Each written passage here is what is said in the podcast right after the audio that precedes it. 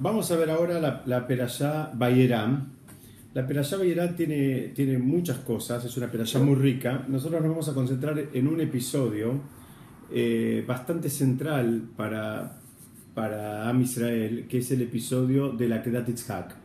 Es por eso que yo les mandé, les decía, eh, les mandé el texto, tanto en hebreo como en castellano, para que, para que lo podamos seguir de adentro porque justamente eh, desmenuzando el texto nos, nos, vamos a dar cuenta de, cuál es la riqueza del mismo.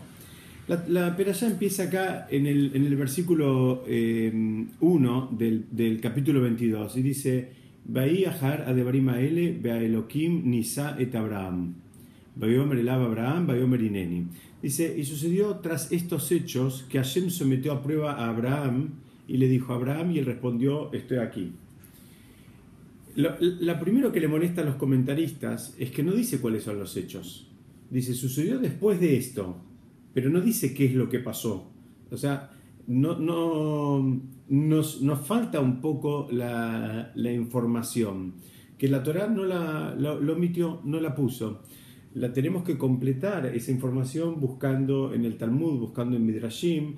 Es famoso el Midrash, ahí creo que la versión que yo puse en castellano está, que hubo una, una discusión, digamos, entre, entre el, bueno, distintas versiones, pero vamos a, vamos a quedarnos con la más, eh, más conocida, que hubo una discusión entre el, el malaj de de, de, Itzhak y el malach de, de, Ismael, a ver cuál de los dos era más tzadik, porque uno se había hecho el Brit Milá a los 8 días y el otro se había hecho el, el Brit Milá a los 13 años. Ismael se lo hizo de grande cuando tenía 13 años.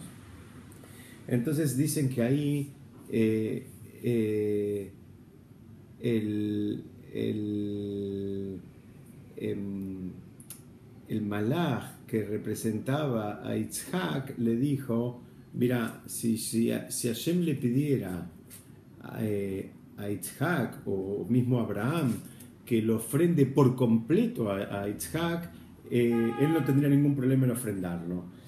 Entonces, de acá, este es, este es uno, uno de los, de, de los Midrashim, hay otro que dice que en realidad el Satán lo acusó a Abraham por no haber hecho un corbán cuando nació Itzhak, por no haber traído una ofrenda cuando nació Itzhak, como que eh, Abraham tendría que haber traído una ofrenda en el momento del nacimiento de Itzhak. Entonces, la verdad que es una pregunta fuerte, o sea, como que Abraham tardó tanto en tener un hijo y, era, y era grande y, e hizo tanta tefilá y pasaron tantos milagros y tanto que era, era difícil. Dice, bueno, tendría que haber traído una ofrenda, que era la manera en que manifestaban ya en esa época. Eh, digamos, el agradecimiento a Shem. Hay, hay, hay, eh, ofrendas de agradecimiento, no solo son, hay ofrendas por, por transgresiones. Entonces, la respuesta que hay también es bastante fuerte, donde dicen que en realidad no, que Abraham pensaba consagrarlo a su hijo Isaac a lo que se llama en hebreo Abodata Kodesh, o sea, lo pensaba, lo pensaba destinar a, su hijo eh, eh, por completo en, en toda su vida eh, al servicio divino. Entonces, en realidad, él no necesitaba hacer un corbán, un sacrificio, porque en realidad, de alguna manera, este, este, este hijo iba a estar dedicado al servicio divino durante todos los años de su vida. Y esa es la respuesta, digamos, eh, que defiende y, con fuerza Abraham de, una, de un cuestionamiento grande. De acá se aprenden otras cosas también. Dicen que en realidad que el cuidado que hay que tener con la boca, con la palabra, que cuando alguien, eh, acá puso, si yo le pidiera a él que lo ofrendara a su hijo, seguramente me lo ofrendaría me lo ofrendaría por completo, se, salió esa palabra, digamos, de una boca e inmediatamente vino la prueba. Por eso dice, y fue al después de estos hechos que Hashem sometió a prueba a Abraham. Es decir, el, cuidado que todo lo que sale de nuestra boca, a veces ni siquiera en, términos de chiste o, en términos de, de broma, hay que, tener, hay que cuidarse mucho porque, porque tiene implicancias. Entonces acá empieza y Hashem, eh, eh, fíjense, se revela en hebreo con el nombre Elohim. Dice, ve Elohim, Nisa et Abraham. Primero, el nombre Elohim denota el atributo de justicia. De los dos grandes nombres más frecuentes en la Torah, que son eh, Adonai y Elohim, eh, o Elohim, Elohim representa el atributo de justicia y Adonai representa el atributo de misericordia. Y entonces acá ya nos da una pista de que la prueba iba a venir por el lado de, justicia, por el lado del rigor, no iba a venir por el lado de la misericordia. Y después dice Nisa et Abraham. La palabra Nisa, la palabra Nisayón, una de las acepciones y de las traducciones eh, habituales es eh, prueba, que Hashem lo probó a Abraham. Pero la palabra Nisayón tiene adentro otra palabra que es Nes. La palabra Nes en este contexto quiere decir estandarte. Hay el, el, el, Naví dice en un momento Arimunes, levanten el estandarte. Dicen que en realidad la prueba, el sentido que tiene, eso es un sentido de provocar una elevación a la persona que está siendo probada. No es una prueba, las pruebas no son para que la gente sufra. Las pruebas, la idea de la prueba no es que, eh, digamos, el sufrimiento en sí mismo, ni del protagonista, ni de los familiares, ni de los compañeros toda la idea de la prueba es, elevar, conseguir que la persona termine, una vez que pase esa prueba, en un punto más elevado que cuando empezó la prueba. Eh, el otro día este, e, e, estuve en un, en un y estuvo el Raúl Penheimer y Raúl Penheimer contó una historia que él estaba leyendo en un libro de una señora que lo Lenú pasó, pasó el holocausto. Y la señora dice que, mm, que si a ella antes de la guerra le hubiesen preguntado, ella hubiese ofrecido, ella hubiese... Hola, hola, hola, sí, hola Felicia, sí, ya, ya empezamos, estamos en, el medio del Shur, ¿cómo estás?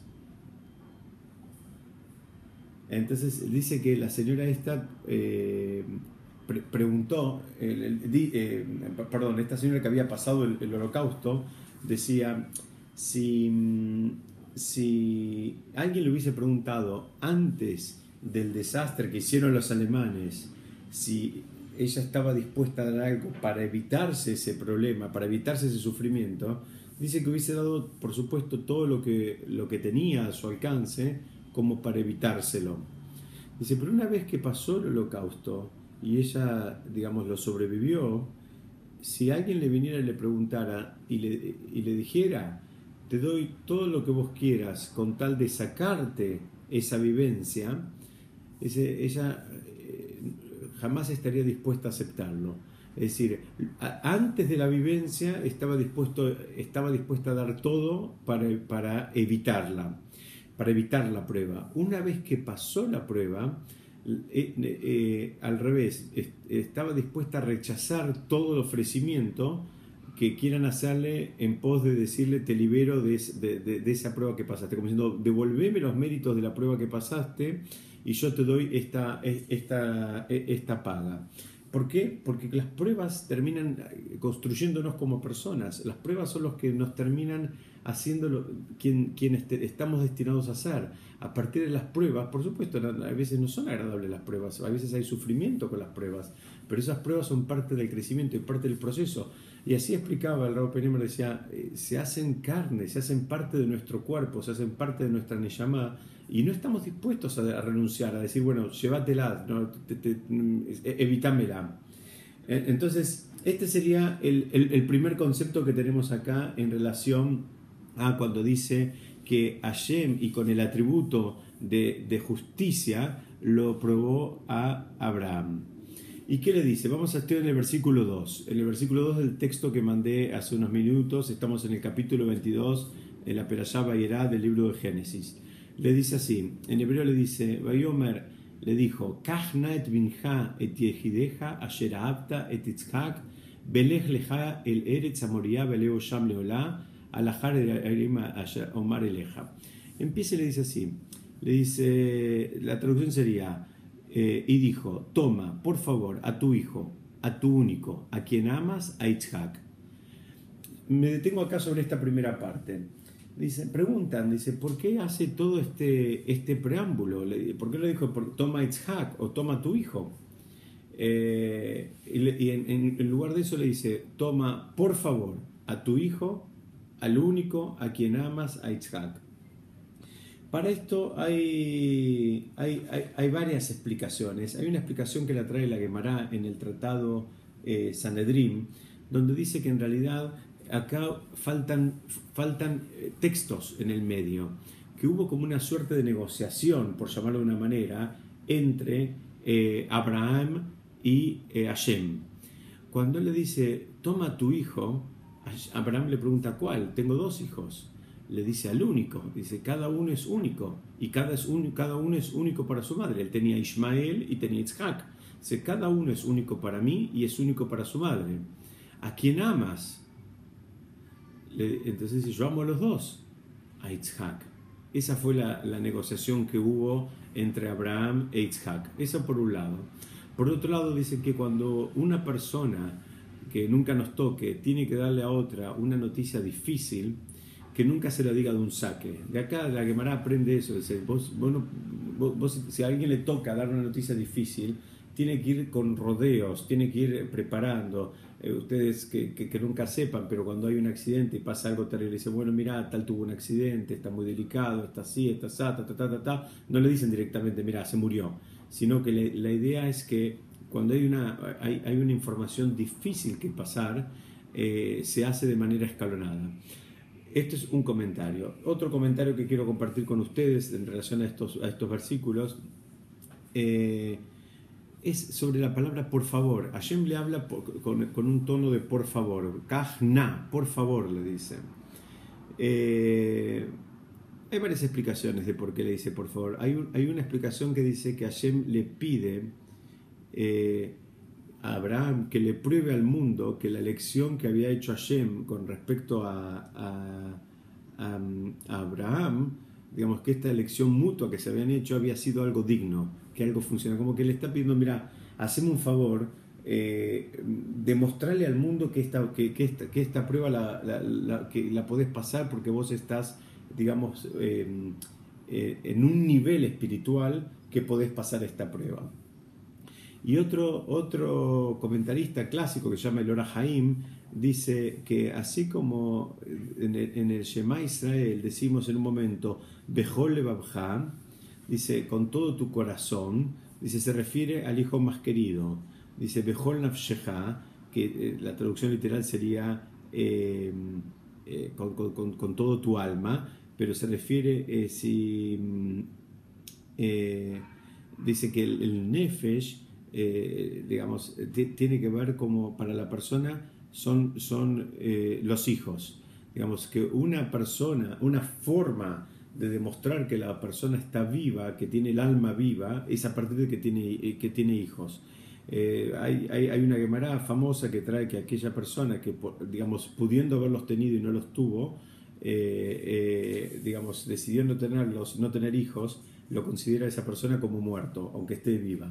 Entonces, y por último, dice Bejol meodeja, el, el meodeja quiere decir con todos tus bienes, y que se está refiriendo acá que Em, que un hijo es más preciado que todas las pertenencias eh, materiales que la persona puede tener. Entonces, de acá este comentarista eh, eh, que se llama el Ora Haim, un comentarista que vivió en los años 1700, él explica que en realidad eh, eh, este mismo diálogo que acabamos de leer de adentro de la Torá es un diálogo que se repite cada vez que decimos el Shema Israel. Son las, mismas palabras se están refiriendo a este concepto de entrega que le estaba pidiendo a Shem.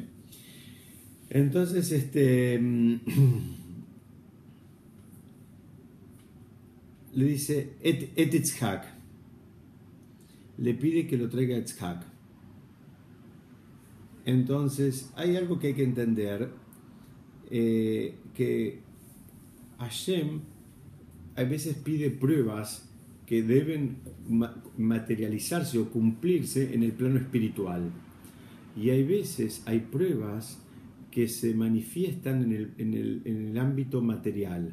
Y acá termina y le dice a Itzhak, o sea, va a ser una prueba que vas a tener que pasar en el mundo material. Hay pruebas que la persona las pasa en el mundo espiritual hay pruebas que la persona las resuelve en el, mundo espiritual, pero hay pruebas que no, hay pruebas que necesitan eh, ser pasadas en el mundo material.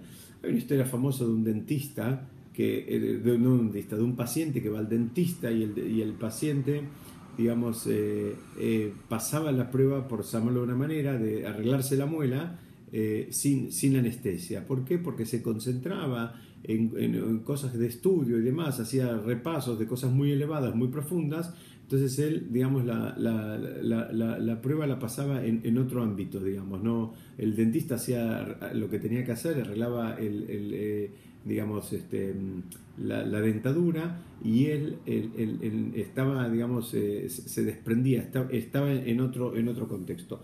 Acá le está diciendo, y vamos a ver un poquito más adelante, que Itzhak también duda de la forma en que se iba a pasar esta prueba. Y acá lo que le está diciendo Hashem a Abraham, que la prueba tiene que ver con Itzhak. ¿Qué quiere decir esto? Que tiene que ver con el mundo terrenal, con el mundo material, y que la iba a tener que pasar acá abajo.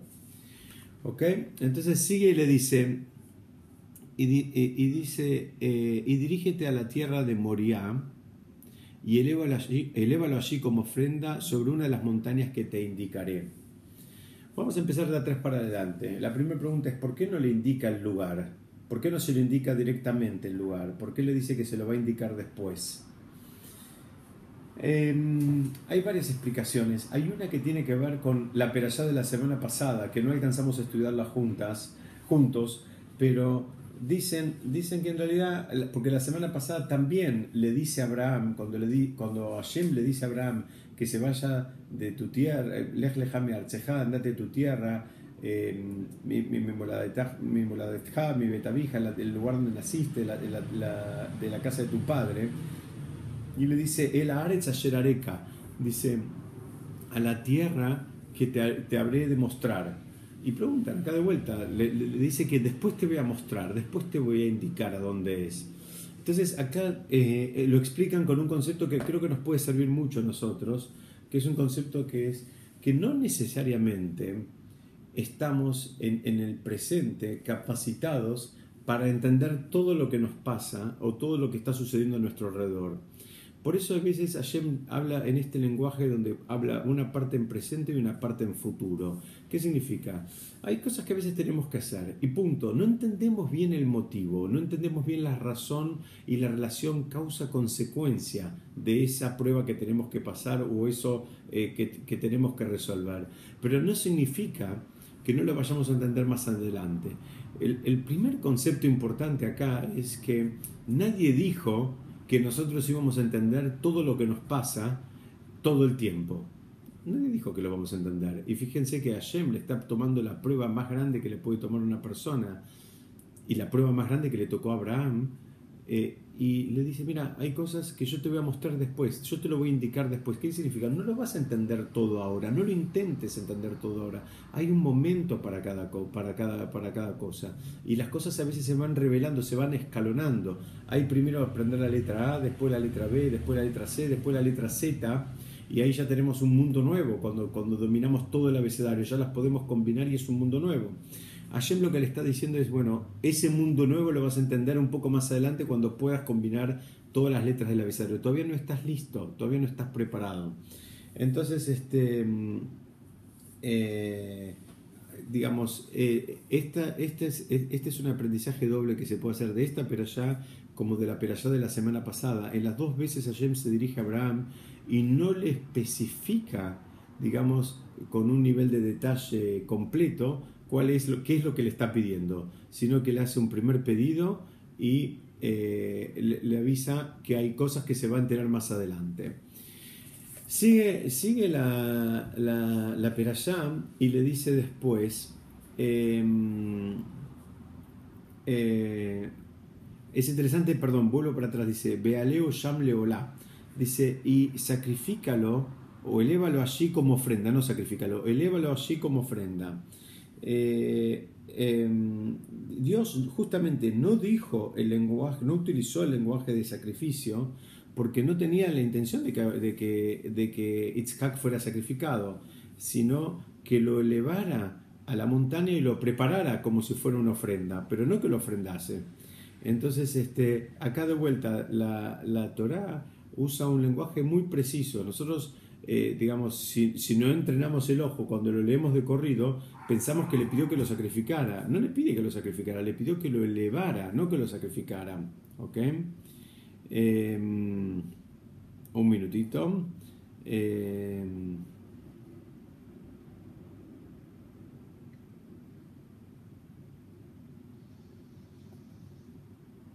bueno, sigamos un poquito más.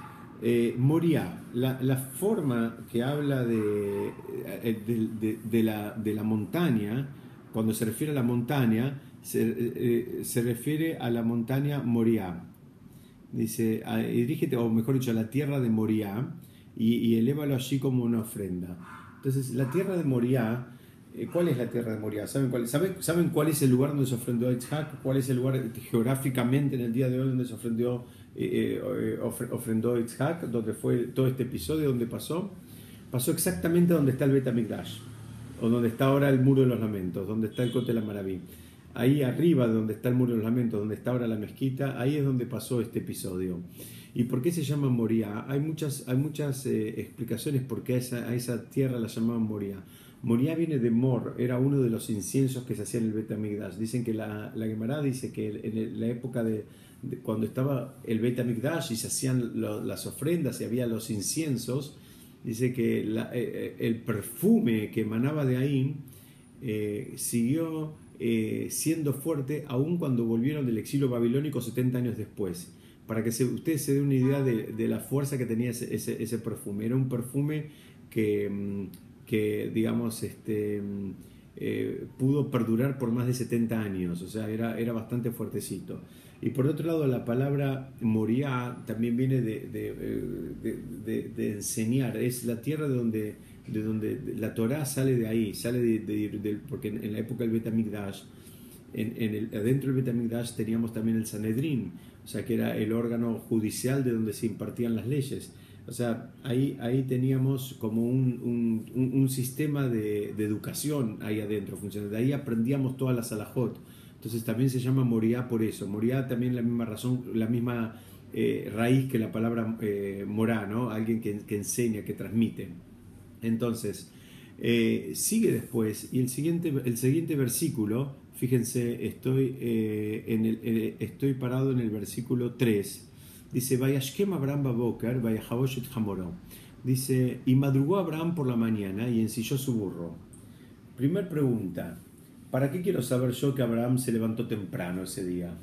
¿Para qué me sirve saber que se levantó temprano, si se levantó tarde o se levantó al mediodía? ¿En qué me cambia? Y la Torah, que no pone palabras de más, dice, y madrugó Abraham por la mañana. Explicar esto, algo muy interesante. Lo primero que tenemos que aprender de acá, ¿saben qué es? Que Abraham pudo dormir. Eso es lo primero que podemos aprender. Que Abraham, si se levantó a la mañana es porque durmió. Cualquier otro ser humano que tuviera que enfrentarse con una de estas pruebas, con una prueba de, esta envergadura, lo más probable es que no pueda dormir, dice, y Abraham madrugó a la mañana. La primera información es que pudo dormir. La segunda dice, y ensilló su burro. Entonces, eh, una lectura literal de esto nos quiere decir, Abraham era una persona millonaria.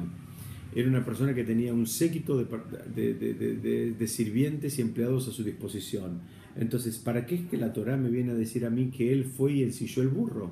Que él fue personalmente y ensilló el burro. Es, lo mismo que la Torah, le Abdil, ¿no? Que, que, hoy alguien nos diera la información y dijera que ahora Donald Trump, que fue elegido presidente recientemente de los Estados Unidos, fue a la mañana y llenó el tanque de, de su auto él personalmente.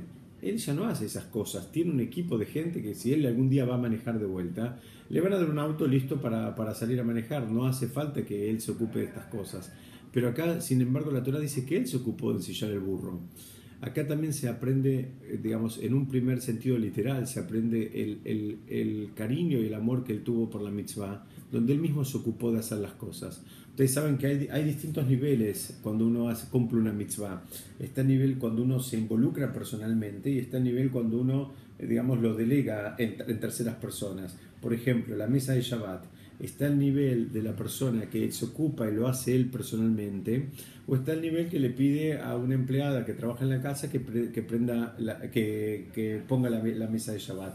El nivel, eh, digamos, eh, de vínculo que tiene la persona con la mitzvah también denota el nivel de cariño que tiene por la mitzvah. Cuanto más me vinculo con la mitzvah y la trato de, digamos, de sostener y de realizar de punta a punta de manera personal, demuestra que hay un cariño por la mitzvah distinto que si digo, bueno, que alguien se ocupe de hacer esto, que yo llego sobre la hora. Entonces, esto sería una, una primera lectura. Y madrugó Abraham por la mañana y ensilló su burro. Ahora, hay otra lectura todavía un poco más profunda que dice, dice así, dice, en hebreo, en hebreo jamor, burro, se dice jamor. Y jamor también es la misma raíz y tiene que ver, en realidad una palabra tiene que ver con la otra. El, jamor tiene que ver con homer. Homer quiere decir materia, la materialidad. Entonces dice, Vayashkem Abraham Babokar Vayahaboshet Hamoró. ¿Qué significa? Que, Abraham ya de joven, cuando dice temprano, de, temprano o madrugó por la mañana, significa que él ya de, joven había conseguido eh, doblegar y controlar a su materia, digamos, a los instintos más materiales de él. él. ya estaba en una conexión mucho más espiritual. Entonces, la, la segunda lectura de este pasuk nos da una información de cómo es que Abraham pudo pasar esta prueba. Abraham pudo pasar esta prueba porque fue una persona muy elevada y ya de chico todas las cuestiones materiales eh, las tenía totalmente subyugadas a las espirituales. Entonces acá tenía una situación espiritual donde Hashem le pedía algo, pero también le pedía que actúe en el campo material. Eh, y Abraham por eso te dice este pasuk, te da una pauta por qué la pudo pasar la prueba, porque la parte material ya la tenía subyugada a la parte espiritual. O sea, no es una prueba normal, no es una prueba lógica, ni siquiera es una prueba lógica en función de lo que era Abraham. Acá me, me detengo un minutito para hacer una pequeña aclaración. Abraham fue la primera persona que, digamos, monoteísta. Y parte de su trabajo había sido durante toda su vida hacer como, llamémoslo de una manera, seminarios, hablando de la, digamos, la eh, verdad de Hashem, la existencia de Hashem, cómo Hashem maneja el mundo, y hablando en contra de las prácticas idólatras. Una de las prácticas idólatras más comunes en esa época era sacrificar, se llamaba Molech, el, ídolo, que era sacrificaban a los chicos, los quemaban, que era una manera de ofrendarlo a una deidad que existía en la época. Y Abraham luchó mucho contra esa deidad. Esta es una información clave porque viene Hashem y le dice a Abraham que ahora él ofrende a su hijo. ¿Qué significa? Hashem le estaba pidiendo a Abraham nada más y nada menos que haga algo absolutamente contrario a lo que él había pregonado durante toda su vida. Eso era la prueba realmente acá. Acá había una prueba donde había una persona que toda su vida había dicho blanco y que blanco era la verdad, y ahora viene Abraham, y viene Hashem y le dice, bueno, ahora anda y hace negro. Pero ¿cómo? Si yo toda mi vida sostuve esto y todo el tiempo me peleé con la gente por esto, ¿por qué, ¿Por qué es que ahora tengo que, que, digamos, eh, actuar, actuar de esta manera? Esa fue la prueba que Hashem le hizo a Abraham, o sea, entre otras cosas. Era una prueba que tenía que ver con él mismo, su capacidad de anularse, su capacidad de doblegarse. ¿okay? Entonces ahora entendimos este primer versículo, esta primera parte del versículo 3, donde entonces hay dos lecturas. Una tiene que ver que pudo dormir, otra, y, que, y el amor por la mitzvah y por eso se ocupó personalmente. Otra lectura más profunda tenía que ver con que Abraham desde joven había controlado su materialidad y eh, eh, entendimos también cómo, eh, cuán elevada era la prueba para Abraham porque tenía que ir en contra de lo que él había sostenido durante su vida. Dice, el, versículo sigue, dice, Dice, y se, llevó consigo a sus dos mozos o dos jóvenes, acá traduce mozos, y a su hijo Itzhak. ¿Quiénes eran los dos que lo acompañaron? Uno era su asistente Eliezer y el otro era Ismael, el, el, hijo que él había tenido con Agar. Eh, un dato importante también a tener en cuenta son las edades. Muchas veces cuando estudiamos este, este episodio de la Torah, todos solemos pensar en Itzhak como un chico, pero Itzhak no era un chico. Itzhak tenía 37 años cuando fue este episodio y Abraham tenía eh, ciento, eh, perdón, Abraham, tenía 137 años, uno 37 y el otro 137 años. Entonces estamos hablando de dos eh, seres adultos, maduros. No era un chico, no llevó un chico de 6 meses, no llevó un chico de 2 años, llevó a un adulto de 37 años. Entonces dice, bueno, ¿quiénes fueron? Fueron eh, cuatro personas, fueron Abraham, Isaac, Eliezer e Ismael. Son los cuatro que fueron a Em, a, participar de este, de, este acto que Hashem le acababa de pedir a Abraham. Y dice, em, eh, eh, partió la leña para la ofrenda y se levantó y se dirigió al lugar al que le había hablado Hashem. Em, acá también hay algo interesante, es que Abraham se prepara para cumplir la voluntad de Hashem y se prepara para cumplir la voluntad con todos los detalles que esto involucrará. O sea, ¿qué significa? Que mm, Abraham no es que no negocia, no pide que, no, que, que, le eviten esta prueba. Y si le dicen, bueno, si lo voy a tener que ofrendar, voy a necesitar madera. Y, y, no entiendo, y ahí no hay madera, no hay, no hay árboles ahí, ¿por qué tengo que llevar madera, madera de acá? Dice, no, porque justamente quiero hacer la mitzvah y la quiero hacer bien, entonces me cuido de no tropezar con nada, no, no sea cosa que pase que ahí por algún motivo la madera esté húmeda y no prenda o no, no, funcione o no consiga o no la pueda cortar o esté muy dura, etcétera, etcétera. Entonces me llevo la madera de acá, me llevo las cosas preparadas como para cumplir la mitzvah. Esto de acá también se aprenden muchas cosas. La persona, no, el yudí va hacia el tiempo, no el tiempo viene hacia él. ¿Qué significa esto? El yudí se va de vacaciones, ¿qué va a necesitar en las vacaciones, digamos, para mantener su nivel de, observancia? Y bueno, va a necesitar, no sé, va a un lugar que tal vez no consiga, entonces si va a necesitar un vino callar, se tiene que llevar un vino callar para poder hacer el, el, el kiddush en Shabbat. Si va a necesitar las velas, se las tiene que llevar porque tal vez en el lugar no va a conseguir las velas. ¿Qué significa? Uno va y lleva consigo lo que necesita si uno va a un lugar y uno se va de vacaciones a Israel, no tiene que llevar nada. Si uno se va de vacaciones a, un, a, una montaña, en un lugar donde no, no tiene acceso a, a, las cosas que necesita para cumplir la mitzvah, se las tiene que llevar desde su lugar de origen. Y esto es lo que hizo Abraham. Se llevó, se llevó lo que iba a necesitar. O sea, dijo, bueno, en, en, el mejor de los casos, lo que, lo que puedo necesitar es esto, me lo llevo y termino el problema. ¿Por qué? Porque estoy haciendo la voluntad de Hashem, no porque sí porque estoy haciendo la voluntad de Hashem y Hashem me lo acaba de pedir. Y si Hashem me lo pide, voy y lo hago, y lo hago bien. No es que lo hago a medias, ay no, me olvidé esto, ay no, me faltó lo otro. Hashem me lo pidió, voy y lo hago. Digamos, muchas veces, em, lamentablemente, cuando nos vinculamos con las mitzvot o nos vinculamos con el estudio de Torah, nos eh, enganchamos en las cuestiones técnicas de qué es lo que está permitido, qué es lo que está prohibido, qué es lo que se puede hacer, cuánto... La, religión judía tiene muchos tecnicismos y entre todos esos tecnicismos nos cuesta a veces ver la mano de Hashem atrás. Entonces nos parece que son, digamos, eh, eh, Dios no permita, pero disparates que no sabemos a quién se le ocurrieron y entonces nos parecen eh, que, que son pasibles de no ser observados.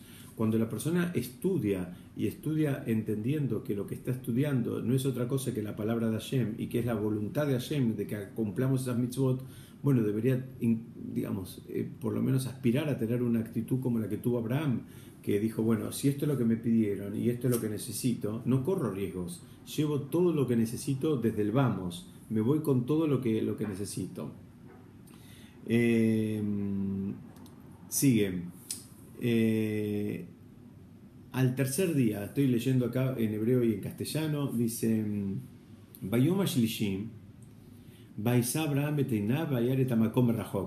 Dice, el, el, tercer día, ¿qué, ¿qué, pasó el tercer día? Dice, alzó Abraham la vista y vio el lugar desde lejos. Primero, ¿por qué me dice la Torah que fue el tercer día? ¿Para qué necesito saber que fue el tercer día? Si fue el primero, si fue el primero a la tarde, si fue el segundo. ¿Por qué dice que fue el tercer día que pasó todo esto? Hay una, hay, una, hay una, digamos, este, hay un motivo para saber que fue el tercer día. Porque, porque eso nos enseña que esto no es eh, obra de una actitud impetuosa, de una reacción, sino que hubo tiempo de arrepentirse, hubo tiempo de pensar, hubo tiempo de meditar, hubo tiempo de todo. Hubieron tres días. Habitualmente a veces hacemos cosas son nada más que una reacción, tiene que ver con un, pico de entusiasmo y nos comprometemos a hacer cosas o las hacemos o nos, em, digamos, embarcamos en determinados proyectos porque fue parte del entusiasmo del momento. Acá la Torah te, te está enseñando, no pienses que tuvo que ver con el entusiasmo eh, del momento. Te estoy diciendo, pasaron tres días, ya se podía haber enfriado. Tres días donde los únicos cuatro que estaban eran ellos, e, estos, cuatro personajes que mencionamos. Abraham, Itzhak, el hijo, Ismael, el otro hijo de Abraham, y Eliezer, que era el, sirviente, el, el, asistente. Entonces, el primer, primer eh, eh, concepto que tiene que ver con este versículo importante es que hubo tiempo de arrepentirse hubo tiempo de, de, dar marcha atrás, pero no, nadie lo pensó, nadie dudó. Pasaron tres días y la actitud era la misma que en el primer momento. Dice, y eh, acá Clara dice, Baisa Abraham etenav, dice, Abraham levantó, alzó la vista y vio el lugar desde lejos. Eh, leo el siguiente versículo, así explicamos los dos juntos. Dice, Bayomer Abraham, el Nearab, Shub Po y Mahamor,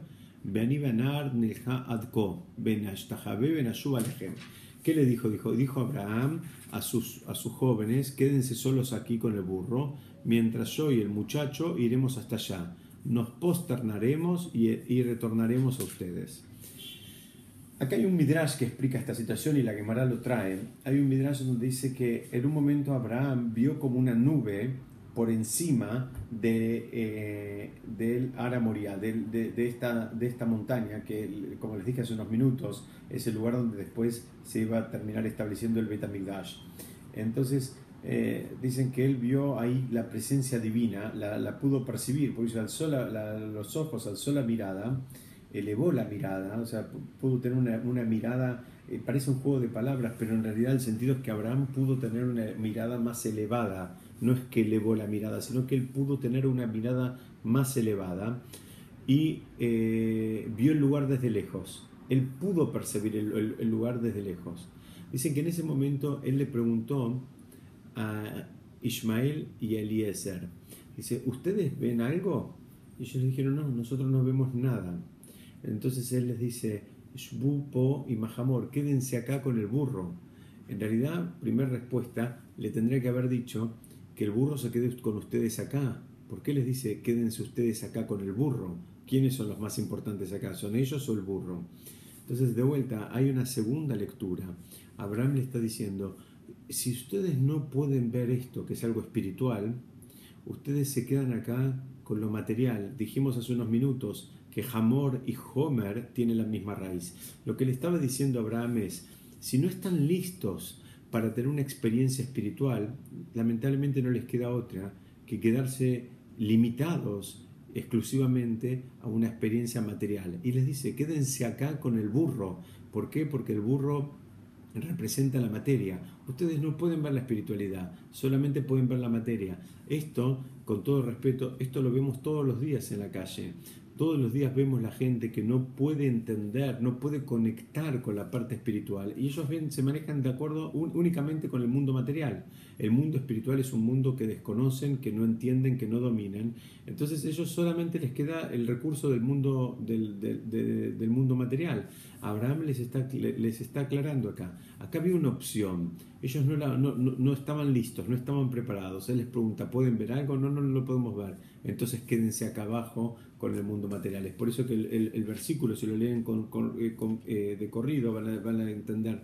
Al tercer día alzó Abraham la vista y vio el lugar desde lejos. Y dijo Abraham a sus mozos, quédense solos aquí con el burro, mientras yo y el muchacho iremos hasta allá. Él le dice, eh, adko. En hebreo, acá traduce, en, en castellano traduce iremos hasta allá pero en hebreo le dice, vamos a ir hasta Ko. Ko puede ser que quiere decir hasta allá, pero en realidad hay una referencia muy interesante. En la peralla de la semana pasada, cuando a Hashem se le presenta a Abraham, hay un versículo que dice que Batetseo toda que, que Hashem lo sacó afuera Abraham. Y preguntan, ¿afuera de qué lo sacó? ¿Afuera de la tienda? ¿Tiene que venir la Torah y decir que lo sacó afuera de la tienda Abraham? Que, digamos, hace falta ese, tipo de información. Ustedes sabemos que en la Torah no hay superficialidades. Cada palabra que hay no es que está eh, de manera superflua. Esta es la expresión, no superficialidad, que no hay, no hay nada superfluo, perdón, corrijo, no hay nada superfluo, sino que si está es porque hace falta que esté y es una información de la cual yo puedo aprender algo. Y dice, y lo sacó afuera. ¿Afuera de qué? Preguntan. Entonces dicen que en realidad Abraham era, era, era astrólogo y él, de acuerdo a sus, a sus conocimientos, él había eh, descifrado y entendido que él no iba a poder tener hijos. Entonces, cuando Hashem se le va a revelar a él, o cuando se le revela, dice, y lo sacó afuera. Preguntan, ¿afuera de qué? Afuera del sistema solar. Lo sacó afuera y le, mostró quién manejaba los astros. dijo, mira, vos estás convencido de algo a partir de una información que vos tenés, de acuerdo a algo que vos dominás, que se basa sobre la premisa de que los astros, no sé, se mueven solos. Entonces, ¿qué es lo que hizo Hashem? Hashem lo sacó afuera, afuera del sistema de los, de los, de los astros y le mostró cómo él los manejaba, como le quiso enseñar, dice, mira, vos no, no des por sentado algo a partir de, de información que te representan la posición de las estrellas y de los planetas, porque yo soy el que mueve los planetas y las estrellas, y si, y si necesito mover un planeta y una estrella, lo muevo y se terminó, no pienses que eso es algo que está, digamos, definido. Pero después, en el versículo siguiente, después que relata que lo sacó afuera, le dice, ve las estrellas yo? le dice, co, le dice, co y es areja. Así va a ser tu eh, descendencia. Y Abraham acá, cuando va a ir a hacer la prueba con, con Itzhak, agarra y dice, vamos a ir a ver de qué se trata este co. Si ayer me dijo, si la allá anterior, mejor dicho, que no, no fue ayer, fue fueron 38, casi 38 años antes, porque eso fue antes de que Sara quede embarazada, un año antes de que nazca el nene. Ahora tenía el, bebé tenía 37 años, como dijimos hace un rato, Itzhak tenía 37 años. Eso fue hace 38 años. Y si hace 38 años Hashem me dijo, y es areja, así va a ser tu descendencia, usa la misma palabra para referirse que va a ir hasta allá. ¿Qué significa? Abraham dice, quiero ver de qué se trata este, este co, cómo funciona. Por un lado me dice que mi descendencia va a ser como las estrellas y por otro lado me pide que la sacrifique. Entonces el, eh, Abraham está diciendo, voy a ver de qué se trata, voy a investigar un poquitito más de qué se trata esa, e, e, e, esto que me están pidiendo y este lenguaje que fue utilizado cuando en, en, los dos casos, tanto ahora como cuando le fue informado que iba a tener una descendencia tan eh, numerosa como las estrellas. Dice, ahí nos vamos a posternar y fíjense que le dice, Benayú Alejem y retornaremos a ustedes. Abraham, en definitiva, estaba, como dice Rashi, estaba teniendo una profecía ahí, que él les está anunciando que ellos iban a volver. Nosotros vamos a ir a hacer la prueba y vamos a volver. Dice, Abraham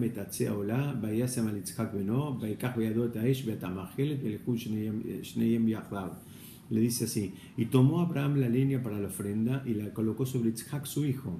Tomó en su mano el fuego y el cuchillo y marcharon los dos juntos. Acá es interesante porque acá, acá aparece que fueron los dos juntos. Es, eh, acá tenemos dos personas que uno sabe lo que pasa y el otro no sabe lo que va a pasar. O sea, uno sabe a qué va y el otro no sabe a qué va, pero van los dos juntos. acá no hay ningún conflicto, la Torah no relata ningún conflicto entre los dos personajes de esta, de esta fabulosa historia. Dice, no, van los dos juntos, los dos pudieron, marcharon los dos juntos, iban los dos de la misma forma a hacer la voluntad de Hashem. Abraham, a quien se le había pedido, Yitzhak, fíjense, preguntan acá, ¿Por qué se llama Kedat Yitzhak, las ataduras de Yitzhak? Se debería decir las ataduras de Abraham, porque aparenta ser una prueba más, más fuerte para Abraham que para Yitzhak. Y hay varias explicaciones para esto, muy interesante. La primera es que dicen, mira, No es lo mismo si te lo pide Hashem que si te lo pide tu papá. Si alguien tiene una revelación y viene a Hashem y le pide algo, no es lo mismo que se lo pida a Hashem a que se lo pida al Padre.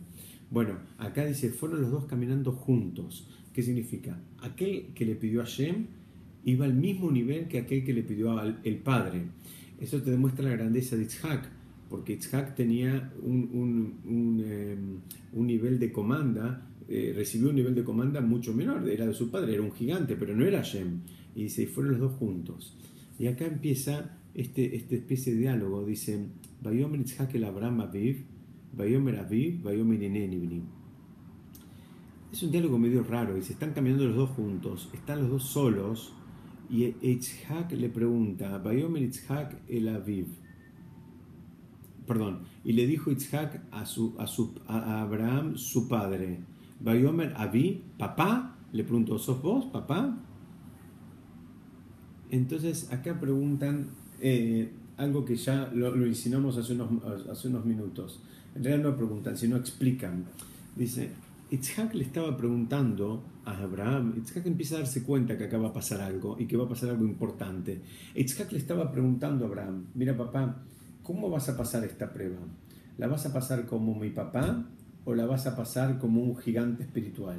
Por eso fíjense cómo dice, lo leo de vuelta, lo leo en hebreo porque, porque en hebreo se entiende mejor. Dice, Bayomer Itzhak el Abraham. Itzhak le dijo a Abraham, Aviv, su padre, Bayomer Aviv, Bayomer Ineni. Y le dijo su padre, Bayomer Ineni. Y el padre dijo, acá estoy. Eh, ¿Qué significa?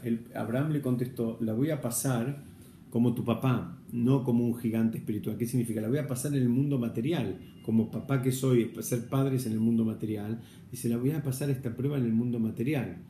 Dice, Bayomer eh, Ine Aesh Leolam. Dice, acá tenemos el fuego y la leña, pero ¿dónde está el, cordero para la ofrenda? ¿Ok? Entonces, retomo, en un primer momento le pregunta, este, este, lenguaje, así que esta pregunta media, media parecería fuera de lugar, donde le está preguntando Abraham, eh, Itzhak le está preguntando al padre, está solamente con el padre, y, la Torah te dice, y habló Itzhak con Abraham y le dijo al padre, papá, bueno, ¿qué papá? Es, el único que está al lado. Dice, no, no, ahí él estaba preguntando cómo iba a pasar la prueba. Le dice que la va a pasar en el mundo material. Le dice, Bayomer Ineni, la voy a pasar como Abraham, no la voy a pasar en el mundo espiritual. Entonces, si la vas a pasar en el mundo material, el hijo le contesta, bueno, si es en el mundo material necesitaríamos tres cosas. Necesitaríamos la leña, el fuego y el animal. ¿Y dónde está el animal? No, no tenemos animal, eso es lo que le pregunta. Y Abraham le contesta, estoy en el versículo 8, eh, Abraham le contesta, Veomer Abraham, Elohim irelo la beni Dice Abraham le contesta, Dios procurará él mismo el cordero para la ofrenda. En este libro que tengo yo, que, eh, digamos que es la traducción del libro de, de Artscroll, dice, hay una coma y dice, hijo mío. ¿Qué significa? hay, dos lecturas. Una lectura es simple, es que le dice, bueno, mira, quédate tranquilo, Hashem va a proveer el, animal para la ofrenda. Y hay otra lectura que dice, Hashem procurará él mismo el cordero para la ofrenda, hijo mío. Como diciendo, si no, que, si no aparece el animal, o que en alguna medida, o si no aparece el animal, o aún apareciendo el animal, la ofrenda vas a ser vos, hijo mío. Como le, está diciendo, la ofrenda vas a ser vos. Eh, le está insinuando. Y fíjense que Itzhak entiende, y acá la Torah repite, y marcharon los dos juntos. Que, acá es algo fabuloso lo que pasa. En, dos, tres versículos antes eh, marcharon juntos, pero uno sabía que iba y el otro no sabía que iba. Acá ya Itzhak se dio cuenta, insisto, era un hombre, era un hombre de 37 años, no era un chico, y dice, y marcharon los dos juntos de nuevamente. ¿Okay? Uno ya sabe para qué y el otro no sabe para qué. Dice, llegaron el sitio, al sitio del cual Hashem les había hablado, y se construyó allí Abraham el altar y dispuso la leña, ató a su hijo Itzhak y lo colocó sobre el altar encima de la leña.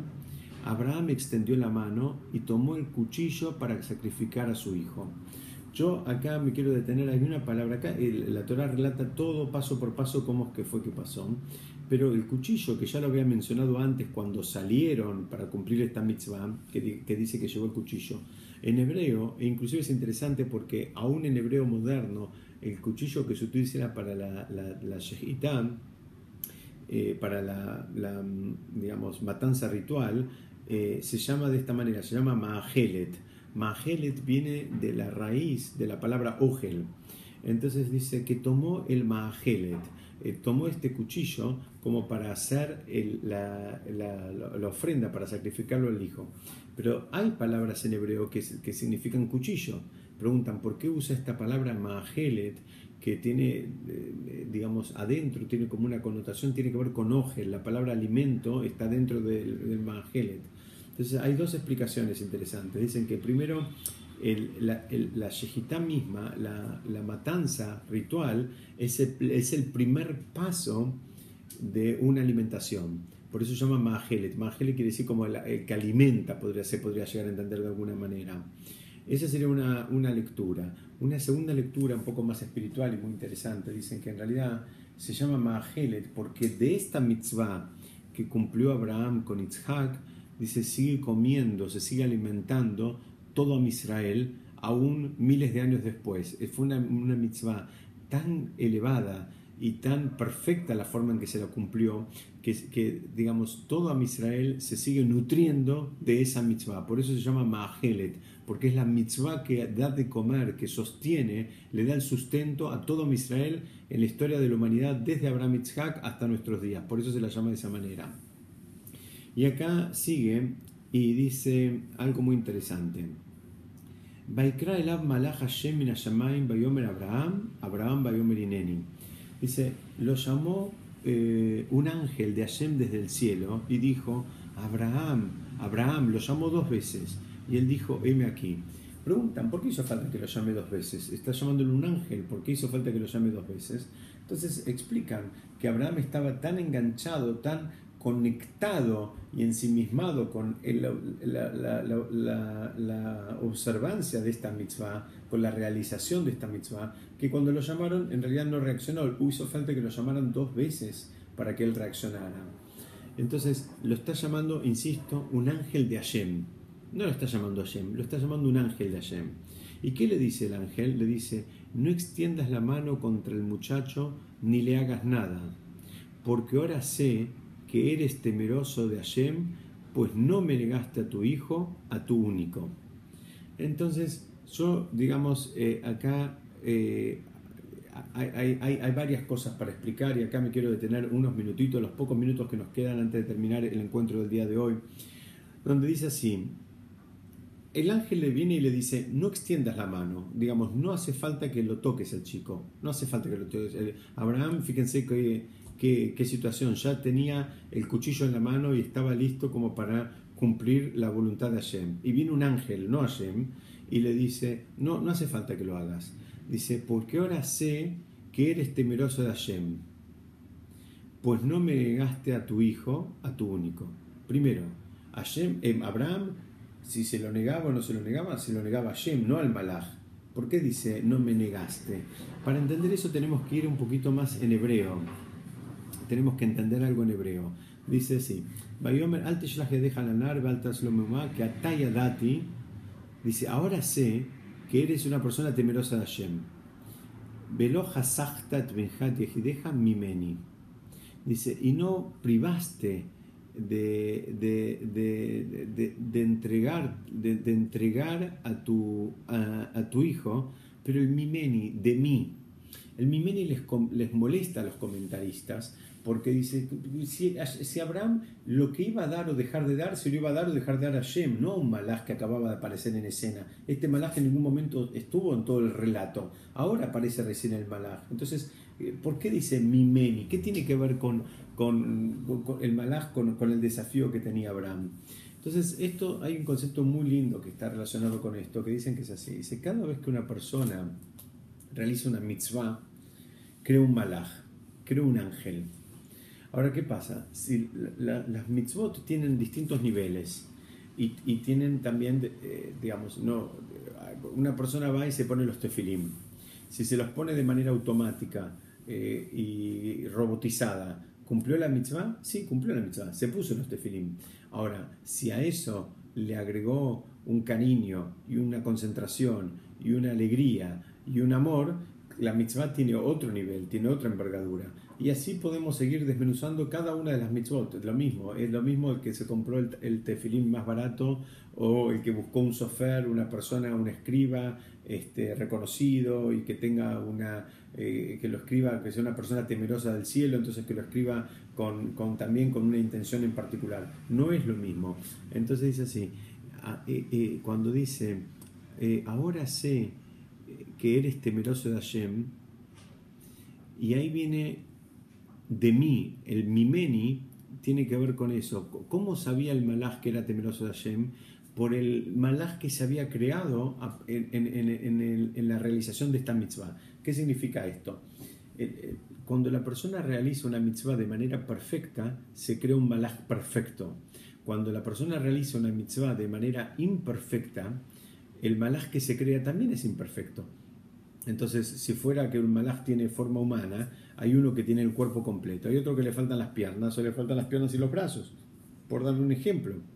Entonces, el malaj le dice, yo me doy cuenta que vos sos temeroso de Hashem a partir de cómo yo soy completo, como yo soy perfecto y estoy completo, sé que tu mitzvah es completa, entonces no hace falta que avances más no hace falta que avances más en el mundo material porque tu mitzvah fue completa ya en términos de intenciones, en términos de espiritualidad y en el término de disposición a actuar en el mundo material. Entonces ya no hacía falta que cumpla la mitzvah, porque en realidad ya la había cumplido, ya había demostrado un nivel de entrega absoluto y estaba comprobado en este caso, por eso acá hace, el malach, aparece en escena. Hasta ahora todo el diálogo era entre Hashem y Abraham, ahora aparece el malach, aparece un ángel en escena. ¿Por qué? Porque este es el ángel que puede atestiguar a partir de su contextura íntegra y completa que la mitzvah de Abraham también había sido íntegra y completa. Este es un poquitito el esquema de la, de la, de la Kedat de las ataduras de Itzhak. Se conocen como las ataduras de Itzhak porque es más elevado aquel que le pide el padre que haga algo que aquel que le pide a Shem que haga algo. Ambos, en ambos casos, mismo que lo hagan, el que lo hace porque si lo pide el papá, no es lo mismo el que, que, el que lo hace que lo pide a Shem. Entonces, resumiendo un poquitito, hay un pedido, hay una prueba. Hay una prueba que no tiene la intención de que nadie sufra. Las pruebas, la idea no hay que, no hay que machacar con la idea de que hay que sufrir, sino la prueba lo que tiene, la, la, idea que hay detrás de la prueba es provocar una elevación, una elevación a partir de que primero la persona reconoce las fuerzas con las que, que tiene y por otro lado la persona reconoce y, y, digamos en quién puede poner sus expectativas. Si la persona tiene un problema puede llegar a pensar que su, su capacidad de resolverlo está en el abogado, en el doctor, en el cliente o en el proveedor. O la persona pone sus expectativas y su confianza en resolver el problema a partir del vínculo que él va construyendo con Hashem. Por supuesto que también tiene que actuar el mundo material e ir al doctor o ir a ver al cliente o, hablar con el proveedor, pero el tema es dónde él tiene depositada su, su, esperanza, su confianza. Esta es una prueba que tenemos acá de Abraham, donde Abraham vemos cómo se mueve entre el mundo material y espiritual y va y viene permanentemente con suma comodidad. Ese es el verdadero desafío que hay. Digamos, ese es el verdadero aprendizaje que debemos tomar de esta, de esta. Y es un aprendizaje, digamos, que nos debería servir para, para, para, para todos los días, donde entender que las, las, cosas que nos pasan cuando no nos gustan, no, no, no, no, hay, no hay que hay un castigo atrás, atrás de todo esto, sino que tienen que ver con nuestro crecimiento, sino que tenemos que aprender algo de, algo de, esa, de esa experiencia y que esa experiencia tiene por finalidad llevarnos a un lugar todavía más elevado, más elevado del que estamos en este momento. Yo, digamos, quisiera parar acá, no sé si alguien quiere hacer alguna pregunta, algún comentario, porque hasta ahora hablé como un lorito, no sé si alguien quiere decir algo.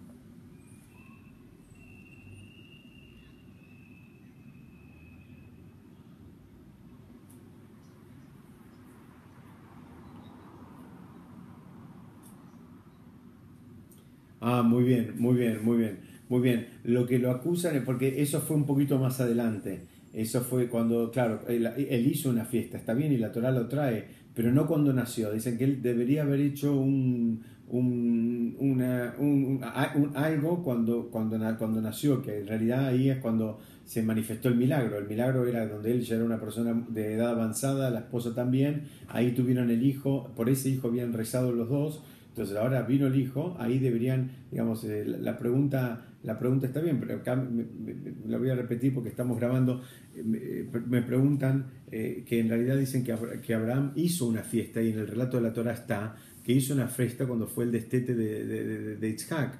Dice, sí, pero fue, esa fiesta fue unos años después, no fue en el momento del nacimiento, y la acusación tenía que ver con el momento del nacimiento mismo. Sí.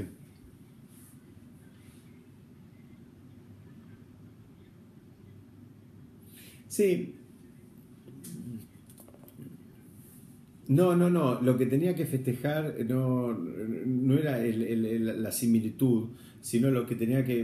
en realidad no, es, no, es, no, es, festejo, sino que no había ofrecido una ofrenda de agradecimiento. Digamos, esa es la, supuesta acusación que recaía sobre Abraham, que Abraham había, digamos, eh, había experimentado un milagro, un, milagro importante, eh, eh, digamos, se habían inclusive rotos roto las leyes de la naturaleza para que ese chico venga al mundo, la Gemara dice que Sara no solo que era estéril, sino que ni siquiera tenía el aparato reproductivo.